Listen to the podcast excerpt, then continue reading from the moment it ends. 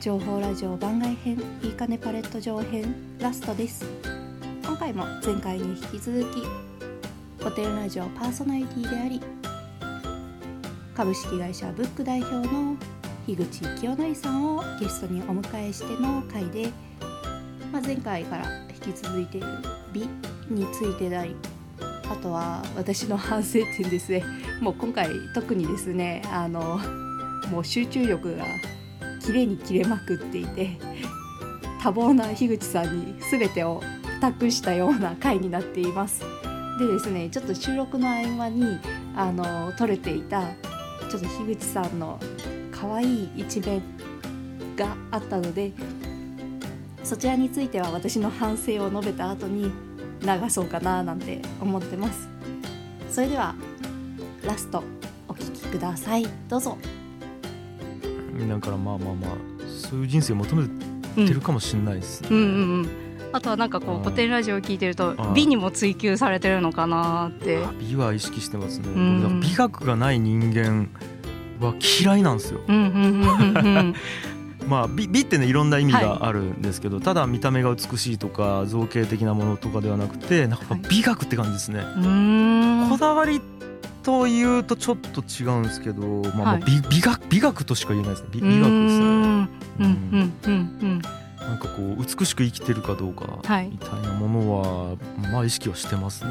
あれですかね。数学でいうと公式的なものを求めたいって公式とかもそうですし、あそれはなんかこうなんか論理的な美しさですよね公式っていうのは。なんかこう複雑な公式を整理してったらすごくシンプルな E イコール MC2 乗みたいな。あんなめちゃくちゃ美しいんですよ。え、三文字みたいな。本当そうですよね。あんなんとかもう本当に美しいと思うのもありますし、まああとはやっぱこう生き様とか見ても美しいっていうのもありますし、なんかそういうのはやっぱ大事にはしてますかね。うんうんうんうん。まあまあ汚く生きることも美しいと思ってますからね。ああなるほど、はい、うんうんうんうんうん。なんかはい。綺麗に生きることが美しいではなく、はい、みたいなところも含めてですけど。なるほど、はい、綺麗なこあ汚いところもなんか語って美しく見えるってことですか？語るっつうかなんか全部ひっくるめて美しいというかなんか泥にまみれてる人間もいいじゃないですかはいっていうところになんか美しさ感じるのはあるんですね。うん、はい、そうなんですね。ですです。うん、はい。まとめた方がいいんですかね。別にまとめなくてもいいです無理 はい。ということで、あ、はい、もう結構時間経ちました。ごめんなさい。はい、あ、はい。そんなはい。えっと、はい、えまとめると何ですか？まずいいかねパレットは、はい、えー、滅ぼされました。ほぼ。ただギリ生き残る方法があるとすれば、えー、クソを投げます。であの外部の誰かが助けてくれます。でもその泥にまみれたのも美しいと。で最終的に自称人間国宝になると。そうですね、はい、ということです ありがとうございます。まとめていただいて。まとまってまとまってないですけど。はい、そんな情報ラジオの番外編ということで、はい、はいゲストで樋口清則さんにお越しいただきました、はい、ありがとうございました、はい、した。はい本当に樋口さんありがとうございました。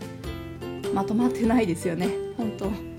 で私が何がちょっと言いたかったかっていうとこの籠城戦で負けなかった2パターンあったと思うんですけれどもそれっていうのはあのこの古典ラジオというものを通して籠城戦挽回できる。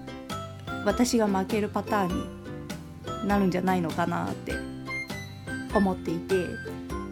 でその1パタあの1つ目のいろんな手段を使うっていうところで樋口さんいろいろ使われてると思うんですよね。お笑いだったりあとは音楽ポッドキャスト。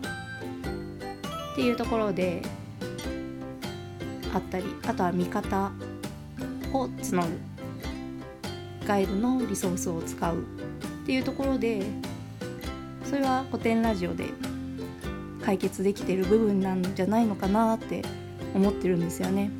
この古典ラジオを通して私も樋口さんっていう方を知ることができましたしいいかねパレットという場所を知ることができたのでますますの活躍っていうのを期待しているっていうのと私の反省点で言うとあのもう打ち合わせなしで進めちゃったんですよね。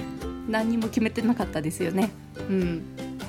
そう。時代背景から古典ラジオさんっていうのが始まっているのに全然時代背景も何にも伝えずにいきなり攻めてたっていうところで。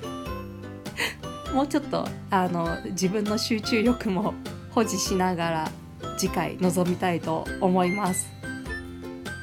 まあ、次回があるのかちょっとわからないですけどね。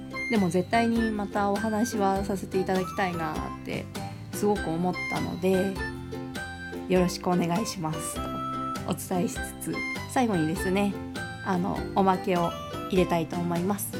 皆さん長くお付き合いいただきありがとうございました。え？唐揚げ美味しい。